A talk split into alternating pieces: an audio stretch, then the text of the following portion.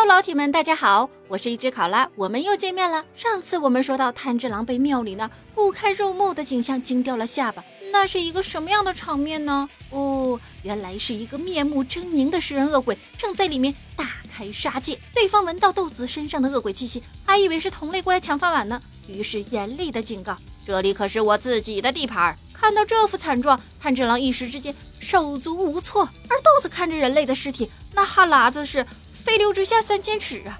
就在此时，食人鬼似乎也嗅出了炭治郎身上的人味了，双方便开始隔空对峙，上演了一场“你瞅啥呀，瞅你咋地”的气势蓄势待发。然后就在蜡烛熄灭的一瞬间，食人鬼把炭治郎扑到了屋外，而炭治郎也迅速做出了反应，挥动斧头在对方身上划开了一条口子。食人鬼有些诧异，这小子外表上看上去就是个小娃娃，没想到作战能力倒是挺强横，竟然能伤到自己。可即便如此，食人鬼也没把炭治郎放在眼里，因为食人鬼的自愈能力超乎你的想象。刚才的伤口在几秒之后嘎巴一下愈合了。炭治郎刚想起身，却被食人鬼以惊人的速度压制，一时间动弹不得。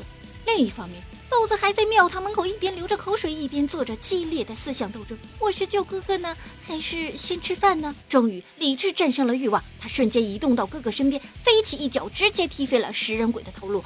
可食人鬼并未被消灭，剩下的身体又偷偷向炭治郎袭来，结果被豆子又果断地踹出了好远，干得漂亮。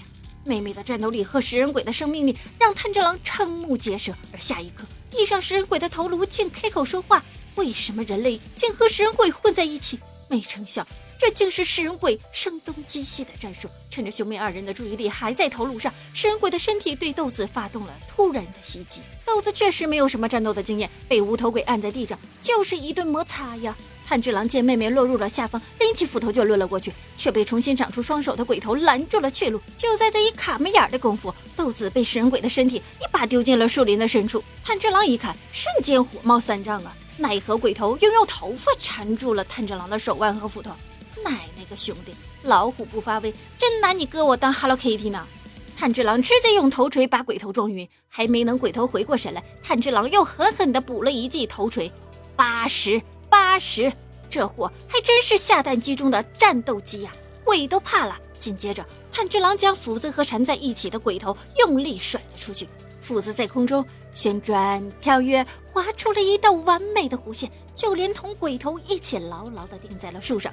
顾不上多想，炭治郎直接跑去林子里去救豆子。眼见无头鬼正要对豆子下手，说时迟那时快，炭治郎朝着鬼神直接扑了上去，而下一秒出现的却是万丈深渊。多亏豆子眼疾手快，一把抓住哥哥的脖领子，炭治郎才没掉下去，而无头鬼身则重重跌落了下去，摔了个7零8碎呀，那声叮咣的。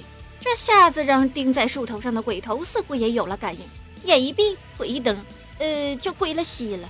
这场战役可谓是空前绝后的刺激啊！还想再来一点刺激的吗？那就跟着考拉走吧，啥刺激都有。下期见喽！